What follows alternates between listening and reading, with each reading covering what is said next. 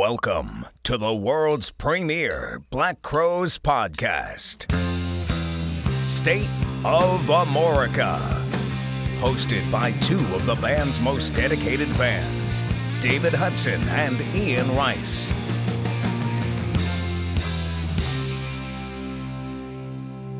And now, let's get the show on the road. Hello, everyone, and welcome back to the State of Amorica podcast. I hope everybody has had a very Merry Christmas, and we hope you have a very Happy New Year going forward. Ian, did Santa Claus come see you? He did, I, and I was not left uh, cold this year. I got some very nice things, some uh, some nice musical things. So you know that's always a bonus for me. How about you? Uh, despite my bad behavior, Santa Claus was very good to me, so I cannot uh, I cannot complain. Um, it seems like you know you have this like four or five week build up to the holidays, and then it just it goes before you know it once it gets here. Yeah, it is like lightning fast. You know, I mean, it's just all a all a blur. I don't know. My older age, I kind of gotten away from uh, the uh, gift aspect of it. I just kind of like getting together with the family and hanging out. It's always a good couple laughs, you know. It is, especially if you can get a couple of days off. You don't have to worry about work. But um, man, we sit here, we're recording this. Man, what a year it was for our podcast. Oh, that's the understatement of uh, of the year, and uh, um, certainly this podcast is. I mean, when we first started doing this, my mindset was, well, if like three people listen to this, that'd be fantastic. But uh, it's certainly gone beyond that. I never expected it to to end up in such a short amount of time where it is, and uh, you know, I am forever grateful to everybody and anybody who's ever listened for making that possible. Uh, it's just it's unbelievable. This is a great thing we got, and uh, it's only gonna the trajectory is gonna continue upwards as far as I'm concerned. Yeah, it is. I mean, when we started this, I, I thought you know we'd have couple hundred people, maybe really be really be truly interested into it and want to listen to it, but um, I was wrong. And I mean, I feel like we've built a nice community of people. I get uh, nice messages on our Twitter inbox a lot, uh, thanking us for what we do, and uh, really, a lot of people really appreciate that we try to be as kind of as neutral as we can be, and not necessarily focus on the negative. Because as we said before, the positive outweighs the negative, but it's the negative sometimes that gets the headlines. Certainly true, but um, you know, we've always tried to maintain a, an even keel here, and I mean, it's I mean, just all the great things that have happened. I mean, you know, Steve coming on really was the you know big thing. Uh, both Steves actually, Steve Gorman and Steve Hyden. But you know, it's, it's surreal to speak to Steve Gorman, and you know, and of course Matt Slocum, who was our first um, famous guest, I guess we could say, and, and he was uh, very courteous to us, and I still drop him a line from time to time on social, you know, through social media, and he's still very kind to us. And uh, but what we've got in the uh, in the hopper is exciting, and we can't obviously divulge any of those details at this point. But there's some great things coming up, wouldn't you say? Yes. Um, would you say we have an intermediary working on our behalf or something? Uh, oh yeah, oh yeah, yeah. That had uh, that actually slipped my mind, but we definitely have something uh, fantastic uh, in the works, and if that uh, comes to be, that's going to be very exciting. I'm sure everybody will enjoy it. And we uh, have uh, another guest that has agreed to come on that uh, let's just say is going to make for some interesting uh, internet fodder. And all of this is, is kind of in the future. And um, but let's talk about kind of the present and what just happened.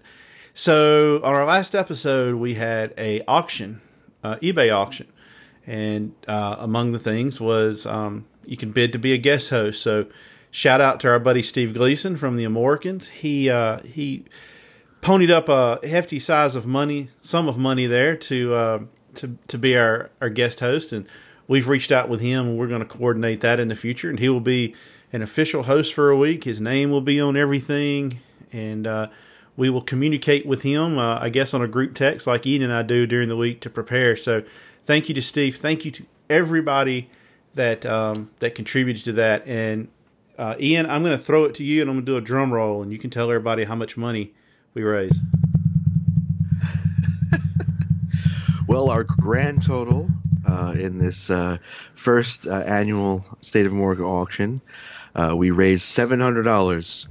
So uh, David was speaking with Dave Chamberlain, who was our our connection to Nuci Space, and he kind of broke it down as to what that would equate. And what did he what did he let you know, David?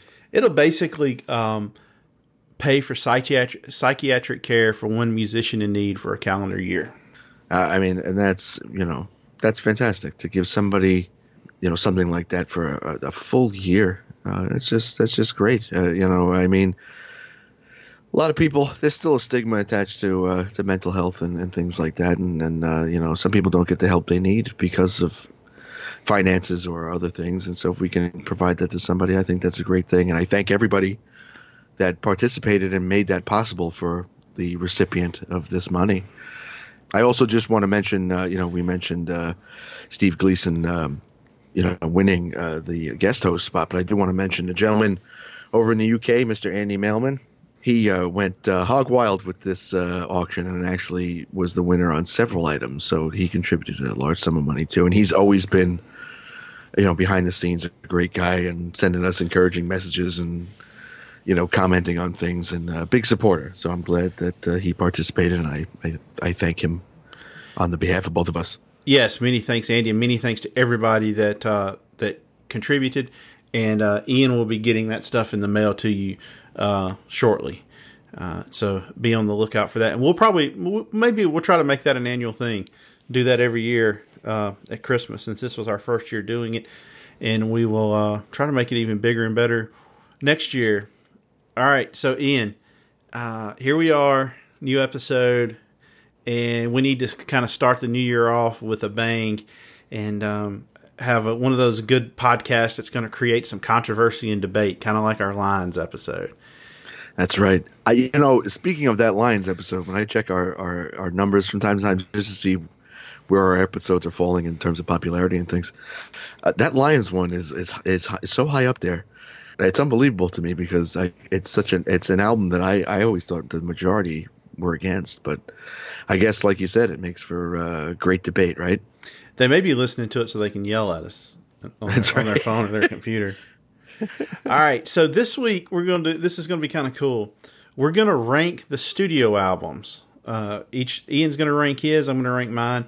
We're going to take a little bit of a liberty with that, in that we're going to consider Tall an official release, and we're going to consider Band an official release.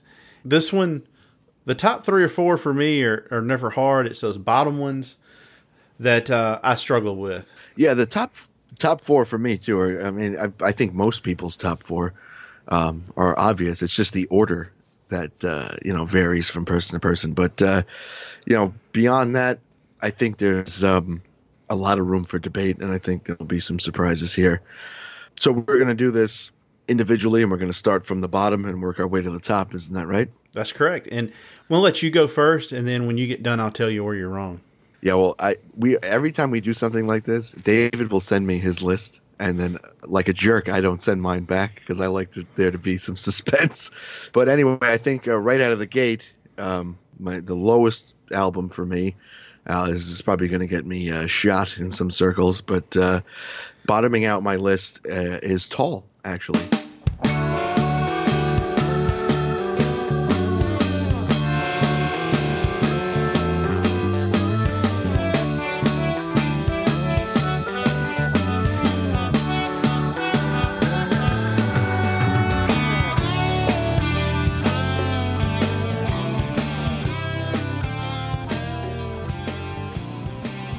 To me is a blueprint for Amorica, and it's important, but at the same time, it's the album I go back to the least because I, I prefer the versions of the tracks that made it onto Amorica uh, instead.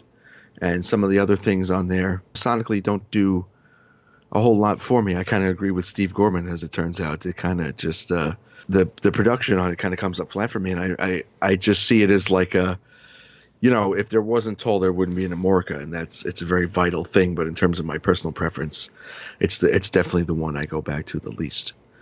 Following that one is um, a debut album, Shake Your Moneymaker.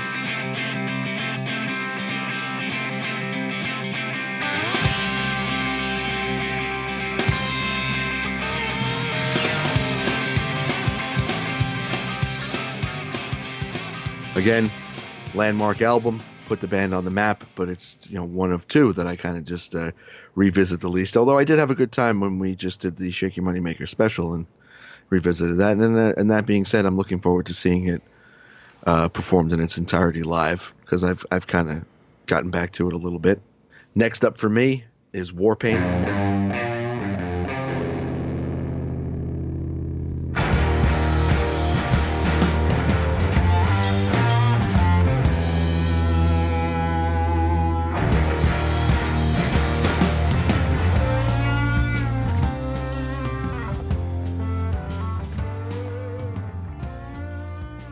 Enough songs on Warpaint for me that I I it, it, ranks a little higher on my list. I liked it much more when it came out. You know, it hasn't worn as well for me. You know, I, I, I obviously oh oh Josephine is on there, which is one of their strongest tracks in years. But it's uh, you know, there's a lot more skipping that I do through it than I used to, and uh, I think the excitement at the time it came out kind of contributed to the enjoyment of it, and over time that kind of you know dissipated a bit. Following that, I have by your side.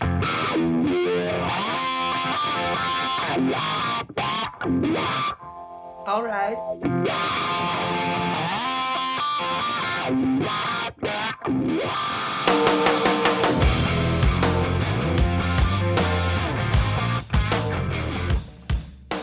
Reverse effect, I've actually come to um, enjoy that much more so over the years. I mean, I liked it when it came out, but I, I like you know, it's got to go tell the congregation on it, David. You know, so, how can you go wrong? You know. Mm.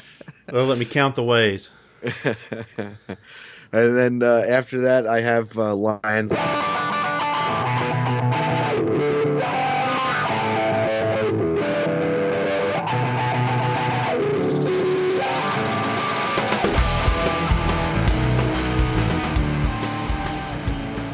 Course, I was always a big, big appreciator of Lions. I see Lions as a, a really a showcase for for Rich. That's just the some of the riffs that he came up with on that album. I mean, you know, lyrically sometimes it falls flat, and Chris maybe wasn't as into it as he should have been, but uh, musically, there's a lot of stuff that keeps me coming back to Lions. So I will always have a soft spot in my uh, American heart for Lions. Uh, above that is uh, Before the Frost.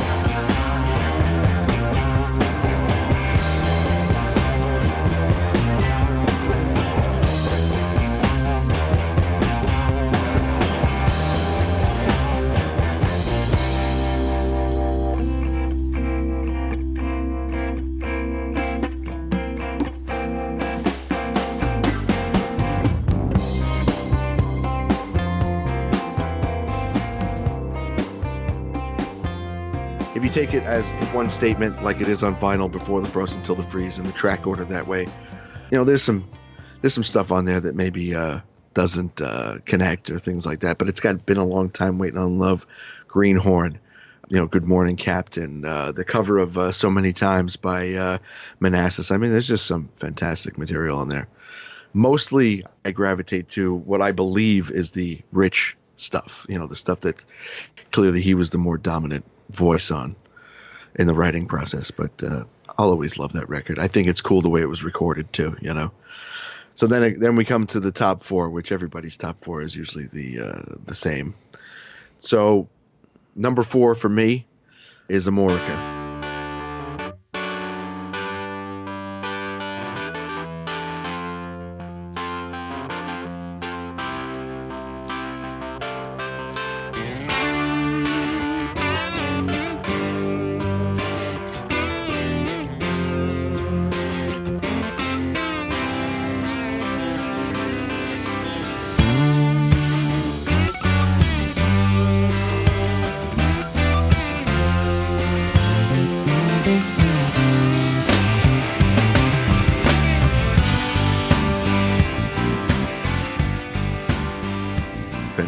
Record. I'll always love it. Um, you know, it's it's recorded. Uh, Jack Joseph uh, Puig did some really nice production on there. Although Marc Ford did mention to me one time uh, that he thought uh, it took some of the soul out of it, maybe because they did they recorded parts over and over again. You know, it was more more produced than maybe some of their other records, but Uh, you know, it's, it's it's a classic. It's one of the one of the uh, it's from the classic era, and you know I'm sure it'll be number one on a lot of people's lists. But uh, so number three for me, and uh, I, I might, if I listen closely enough, might hear your your heart breaking on this one, David. But it's uh, Southern Harmony is mm. number three for me.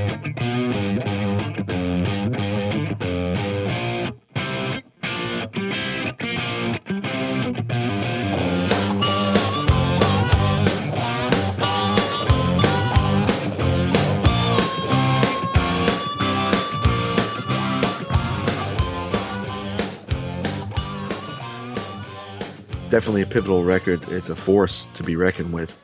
Um, it's it was a hard pick. The top four is it was hard for me to order them, but if I had to, you know, I'm picking in terms of the ones that um, I go back to the most and the ones that I rely on the most. So, fortunately, Southern Harmony came in third for me. Although the you know it's a solid album start to finish, of course. Uh, number two is the band.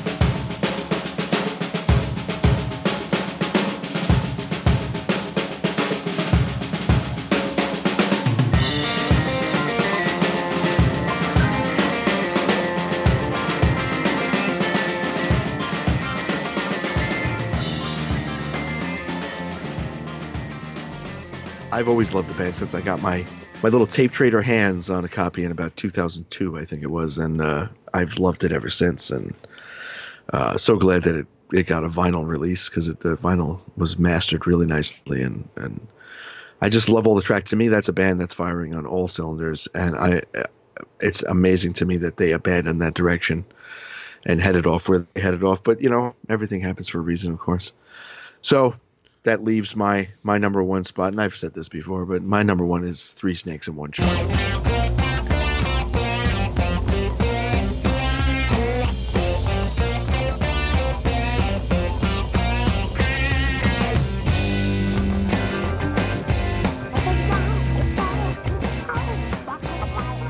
For me, Three Snakes and One Charm is the sound of the Black Crowes. It was, the, you know, 96 Black Crowes, the peak of their uh, live performances as far as I'm concerned. And to me, it's when they really sound.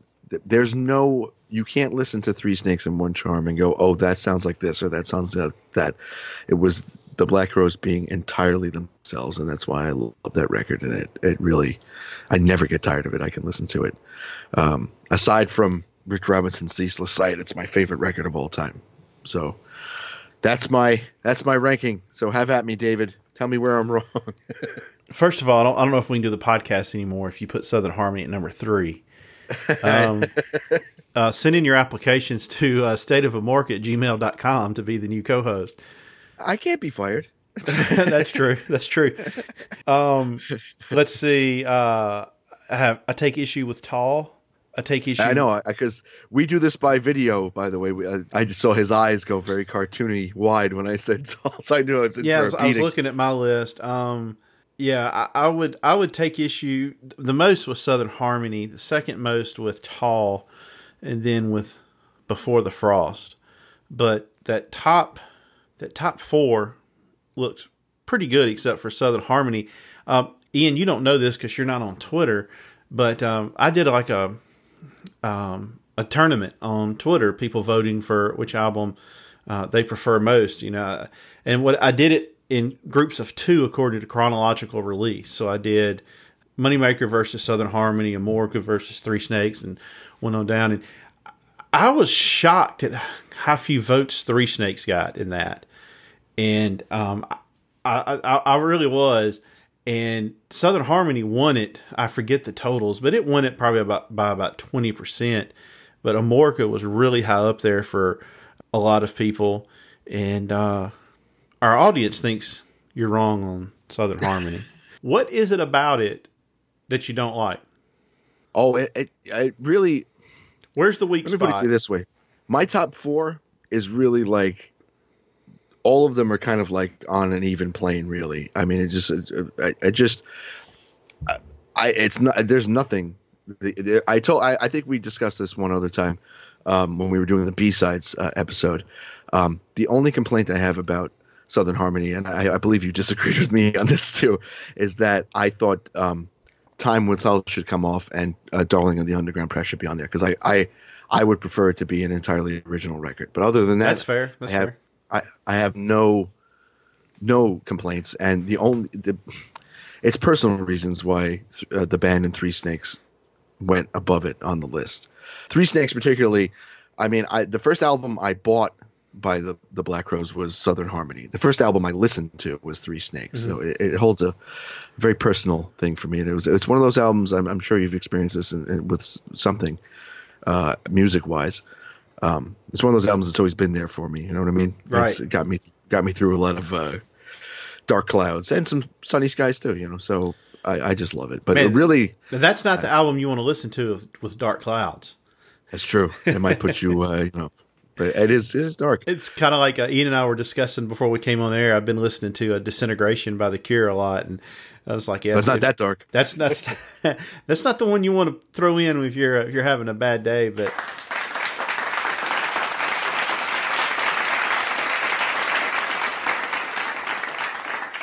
all right, so I guess we'll do mine, and mine will be the definitive list, Yes. of course. Um, let's see, it's ten, I think. Coming in at number ten is Warpaint.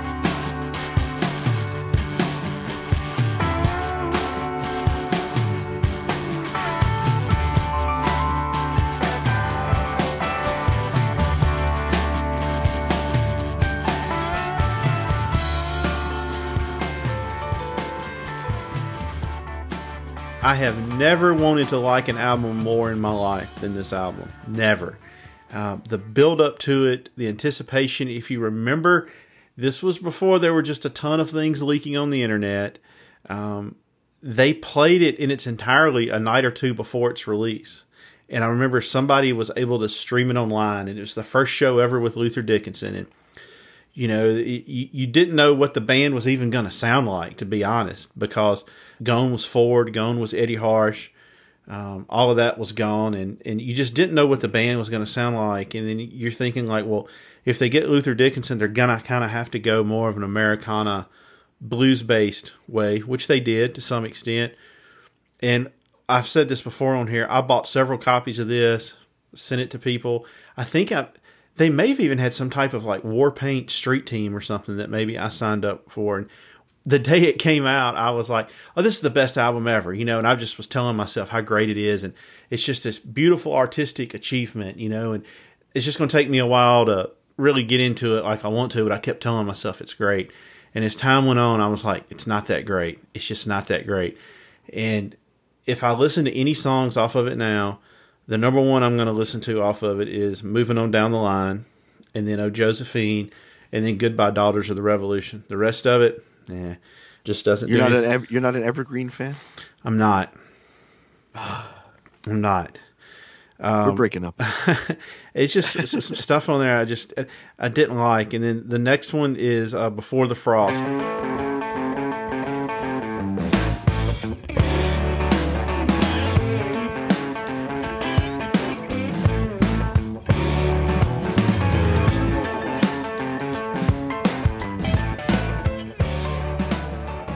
They get big kudos in my opinion for trying to do something completely original. And there are times when it absolutely worked and there's times when it didn't. Good morning captain. I like been a long time waiting on love. Um, i like and the band plays on of course. And then appaloosa i really like that song. When i get past that uh, there there's some things i just i don't like. And we're gonna do, we're gonna cover that album fairly soon, I think, and so I'll get go more into that when we get to it. Next would be by your side.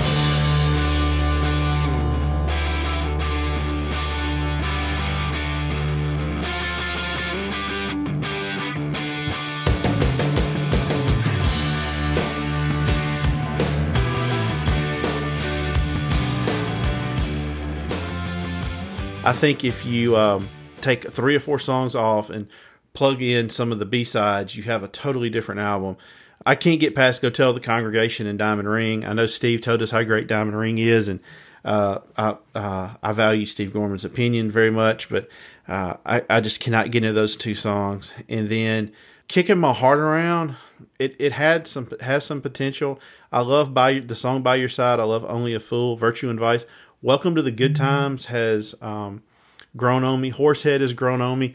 Uh, I'm gonna get killed online for saying this, but heavy has grown on me some. But I think had it been produced a little bit differently, it would have been accepted better. I think there was a lot of potential for this to be the Eddie Harsch album, to be honest with you. There's a lot of keyboard and, and organ and stuff on there. Um, and I think just the way it was mixed. And by the way, the early incarnations of Go Faster have leaked online. Have you heard those before? I have heard. Uh, I had heard "Sad Brown Eyes." Somewhere along the line, I had got my hands on "Sad Brown Eyes," but the beginning of it was kind of clipped off. Yeah, but I, I never heard "Red Wine Stains."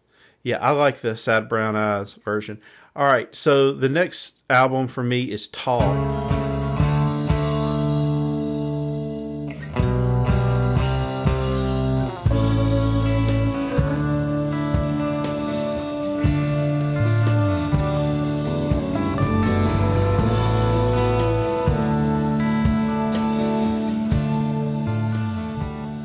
I'll agree that the production on this is very, very flat, and and that's what drops it down a lot for me.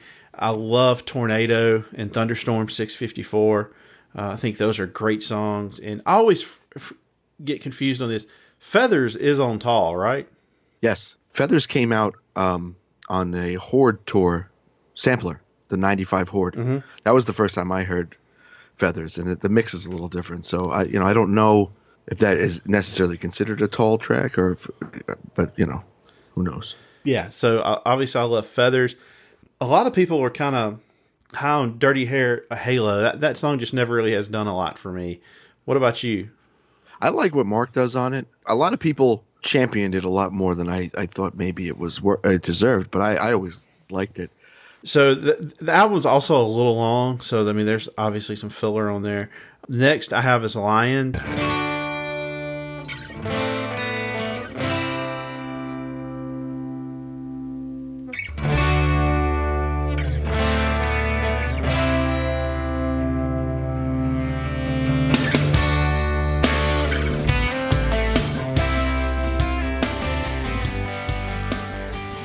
I think you take Come On, Licking, and Ozone Mama off of it, and I think you have a totally different perception of that album. Uh, there's some underappreciated cuts on there I really like. No Use Line and uh, Losing My Mind. I love those songs, and those were, um, you know, you had a, a, rich vocal on Losing My Mind, and No Use Line sounds like something, nothing else that they've done before. Uh, Lay It All on Me is great. We've talked a lot about Midnight from the Inside Out. Soul Singing, just a great song. And then here's where things get a little hard for me. At number four, I have Amorica. And for the longest time, Amorica would have been number two.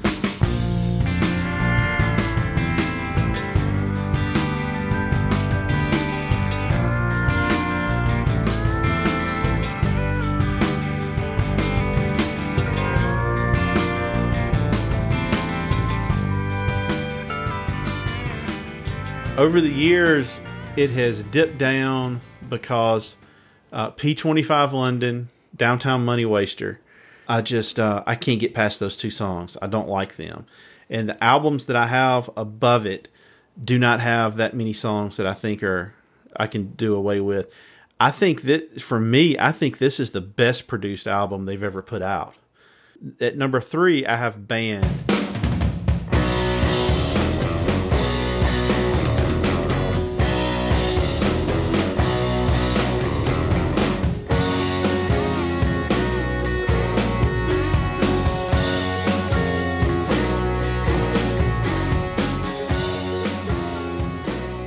It's so hard to take by your side seriously when you realize just a year before that they're in the studio recording band and and go to that. And I've I think I've said it on here. I think if by your side comes out after shake your moneymaker it's a total different people have a total different view of it. But because it comes after the 96 97 tour which was their a lot of people think is their best one and then you know you have these band sessions and we've heard some of those songs beforehand before that ever happened you know before that album leaked to go to by your side, I, I completely understand why people poo poo on that one so much. So number two for me is Three Snakes.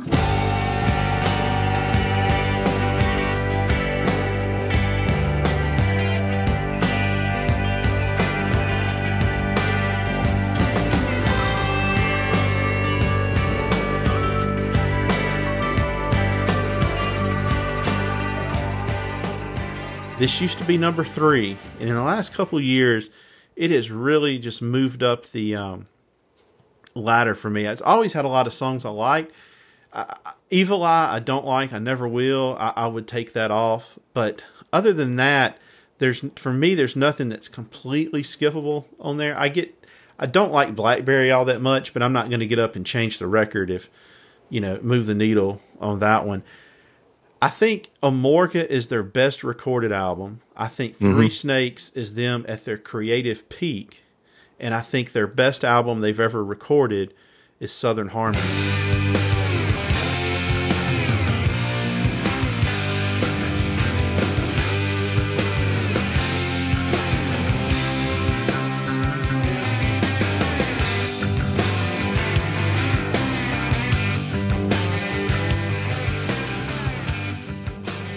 My favorite album of all time. I think it is perfect. I think I told this to Steve. In my opinion, it deserves to be ranked up there with Exile on Main Street, Dark Side of the Moon, Damn the Torpedoes, uh, Born to Run, some of the all time great albums. Uh, and I don't understand why, from an outsider's perspective, it doesn't get more press than it does. You'll see like a lot of top 100 lists from the 90s, and it's not on there. And if you can find 100 albums from the 90s that are better than that. I mean, come on. You know, I, I just I don't understand it and I personally think this is, you know, the album where you have to leave the the faces stuff behind because th- they were creating their own sound. I think they honed it in on um, Amorica and Three Snakes, but they were going with their own thing. I mean, if you watch some of these videos from 92, 93, especially like the um, some of the opening show, the opening numbers when it's No Speak No Slave, like on the Spring Break video or like the High in Houston um, video and any of those, man, they're a borderline hard rock band on No Speak No Slave. I mean, they are just killing it. And and then you have you turn around and have Thorn in My Pride, and uh, you know sometimes Salvation probably my least favorite track on that album is Bad Luck Blue Eyes Goodbye, but it's still really, really good. It's a great blues song. And then, you know, Hotel Illness and Sting Me on there. And then, of course, my in my opinion, the best song they've ever recorded, without a doubt, is My Morning Song. And mm. that became, I mean, it kind of became their dark star. You know, you, yeah, you would, it you is would, actually. you would get, you know, these, uh, these crazy jams and sometimes, you know, it'd be 18, 19 minutes and, you know, sometimes Chris is playing some type of percussion instrument and sometimes he's not. And you always had that huge build up on it. And I think it's kind of the, one of the definitive songs of them. And, and then I personally like Time Will Tell at the end because I think a closing track matters on an album, just like Descending matters on Amorica. Southern Harmony, with outside of um, Thorn in My Pride and Bad Luck Blue Eyes Goodbye to some extent, is wide open the whole time and it does not let up, especially that backside. Hotel Illness, Black Moon Creeping, No Speak, No Slave, My Morning Song. And you got to have something kind of mellow to chill you out. And what's better than, you know, Bob Marley? So I understand why people don't like the song. I just think it fits in it with it perfectly. Kind of like if you listen to Exile on Main Street, uh, Sweet Black Angel on its own, I don't think it's a great song. But where it's slotted in on that album, it helps to make that section of the album. It's one of those things I can't really explain. You either get it or you don't.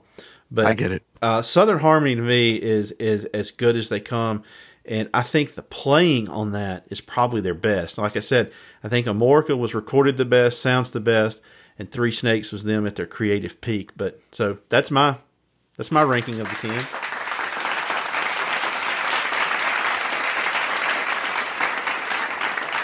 Well, I'm going to be 100% honest with you. Um, as far as the uh, listener base goes, uh, your list is going to be the more popular one. And I'm okay with that, David. I am. I really am. I've gone to lots of therapy, and I'll be. but um, again, I don't want it to be perceived either that I have that I don't value Southern Harmony and its significance and what it means to the catalog of the band. And I, the thing about, and again, it, you know, it's all personal choices. Really, Southern Harmony is a is a is a is a rock record, and it's a guitar record, and I love that stuff. But I've always leaned more towards like the rock music that has a lot of acoustic elements in it and that's what three snakes is really there's a lot of acoustic stuff going on there and that's just for for my personal taste like that you know and I, three snakes just means a lot to me but uh, you know i get that the most important album and i will never deny this the most important album in the black Crowes catalog is southern harmony and that will always be. It's their masterwork. You're right. It's it's it belongs with exile and you know all the classics. And uh, no and you're also 100% right that it's a crime that it doesn't end up on you know these uh, top 100 or whatever lists ever because that's just because especially in the 90s a lot of records came out and they were a lot of the bands were singles bands like they'd have a record and it was 10 tracks and eight of them were filler and they had two singles on it and so southern harmony is an album a, a, cohesive album at a time where nobody was putting out real cohesive albums. You know, I mean, you had a few. You know, uh, REM put out "Automatic for the People" at that time, and you know, you know, obviously there's other ones you can reference, but most most things were to push the single. You know, and a lot of them were one-hit wonders too. Oh, absolutely! If they were lucky. Yeah, uh, at that time, yeah, it just frustrates me. It doesn't get more um, more love than it than it does. And um, yeah, the, those top four, though, I mean, I'm if somebody offers me a ticket to go see Amorica played all the way through, I'm as excited about that as I am Southern Harmony. Oh yeah, they're, those top four, they're really all on par. Like it, it's really when you get through five through ten that the controversy starts. You know, it's like which one, which which divisive album are you going to put over which divisive album? You know, which which I, leads me to ask because I thought of it. Oh, I had two questions while you were doing your list that I came I thought of because uh, you had mentioned you don't like uh, Downtown Money Waster. Have you heard the electric version of that? Which I believe they played live, but there's also yeah. a studio version from the band. So do you, do you like it any better? Because I, I, like the electric. I just don't. I just don't like it. You know, and I I remember when um on my other podcast I had uh, Craig Helmrich on, and we did we broke down Amorica, and he kind of thought that I mean, and he you know Marc Ford has recorded on a couple of his albums. He kind of thought that P25 London and Downtown Money Waster were things that the band enjoyed playing. He's like, I can see how as a musician they would be fun to, to play. And, you know, he thinks maybe that's how they got on that album. Um, it, just never has done anything for me. To me, it doesn't fit like the vibe of the album. I think of, you know, Amorica as just being this kind of like somewhat chilled ear candy album because you have the percussionist on there and it's just recorded so well. And then I feel like Three Snakes is kind of the you know kind of like the ultimate drug album. And on Amorica, just to me, it just the tempo and everything of it on Downtown Money Waster just doesn't doesn't lend to helping the album flow. But that's just me. I mean, there, there's a lot of people that, that like that stuff, and just because it is different, and that's fine. I mean, uh, like I said, I'm not gonna I'm not to complain if I go and they play Downtown Money Waster. I just, it's to me, it really messes up the flow of that album.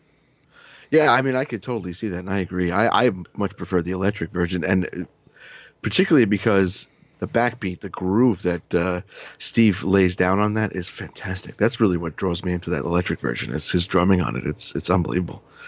But the other question I had for you, because mm-hmm. you you know talking about before the frost, and I always view like I said before the frost as the the vinyl version, which starts with Aimless Peacock and and goes through. It's a different track listing than the the two separate.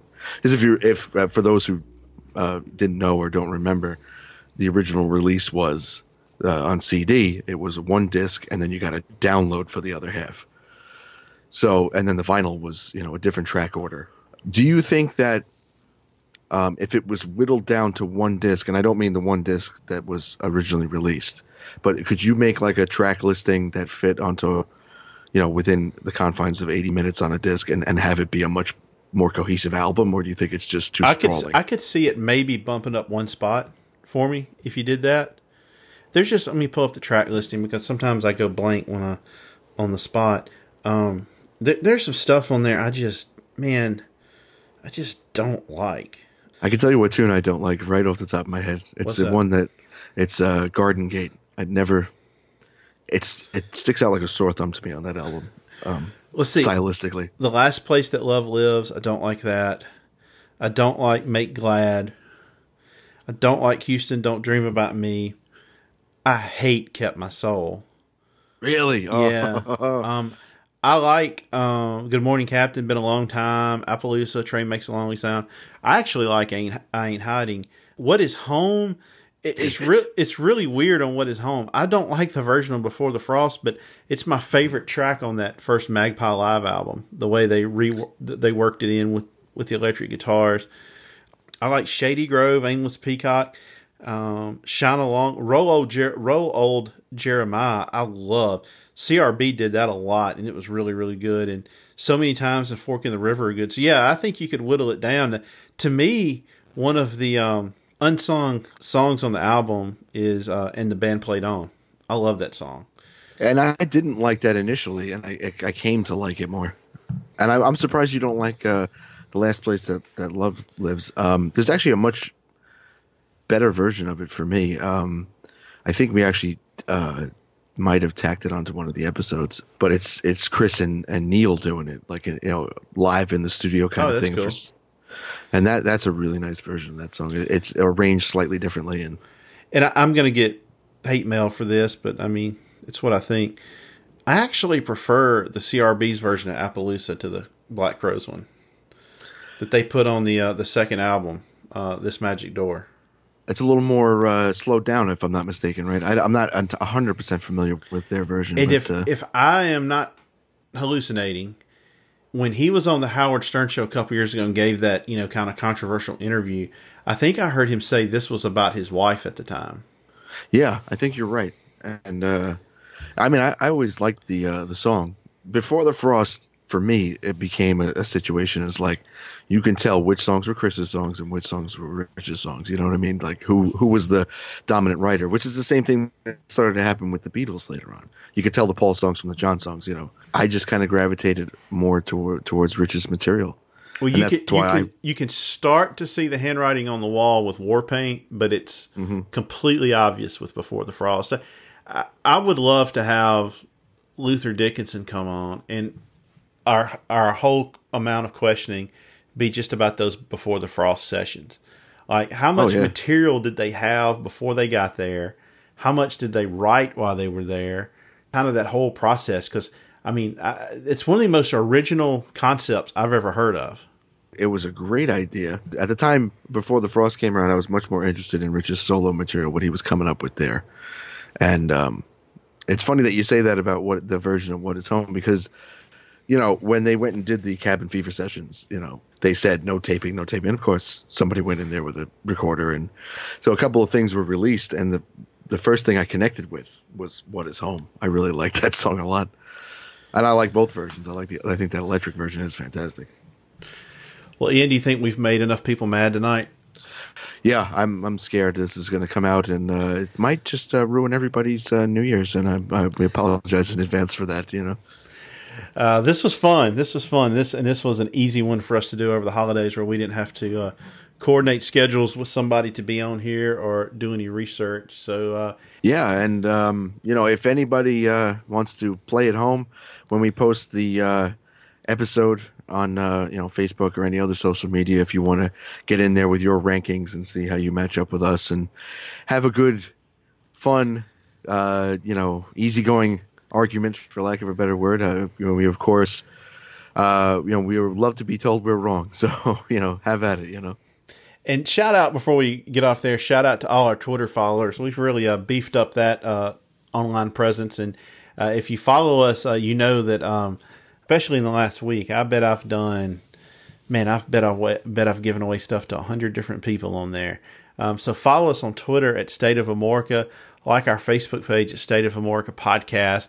And um, we have an Instagram account, State of Amorica, and leave us a, a rating and a review on Apple Podcasts. That really helps us with um, getting our podcast out as a suggested uh, listen to other people that listen to music podcasts, and even some other non music podcasts, and that'll help us grow. And as we grow, we're more able to present our numbers to people to have them come on, um, because obviously Yeah. people want to. Uh, and we have a lot of irons in a lot of fires right now, and uh, some people have told us no. Some people have said circled back and said, "When I have something to promote," and then some people have said yes. We know um, you you guys really enjoy those interviews, especially with like Steve Gorman, Steve Hyden, and Matt Slocum. And our goal is to uh, to get more of those, but um, uh, that's a two way street. People have to be willing to come on, and uh, we, we think we have the inside track on being able to get some people on, and we have some very interesting ideas for some of the people uh, if we can get them on. So uh, just bear with us on that, and we'll uh, we're going to do our best to uh, keep this thing growing and keep it interesting for everybody. Ian, great start to a new year. I'd say so, and uh, you know, it only, like I said, it only goes up from here. And uh, you know, um, uh, once again, thank you to everybody who's been with us, especially everybody who's been with us from the very beginning, from square one. And thank you to all the wonderful guests um, we've had over the course of the last 23 episodes. And uh, we do have some very exciting stuff coming up. And uh, David, I believe you had a, uh, a nice little track to uh, play us out uh, for this episode. Yeah, to play us out this week, my favorite song from my favorite album. It's one of my favorite versions. Stay tall, everybody.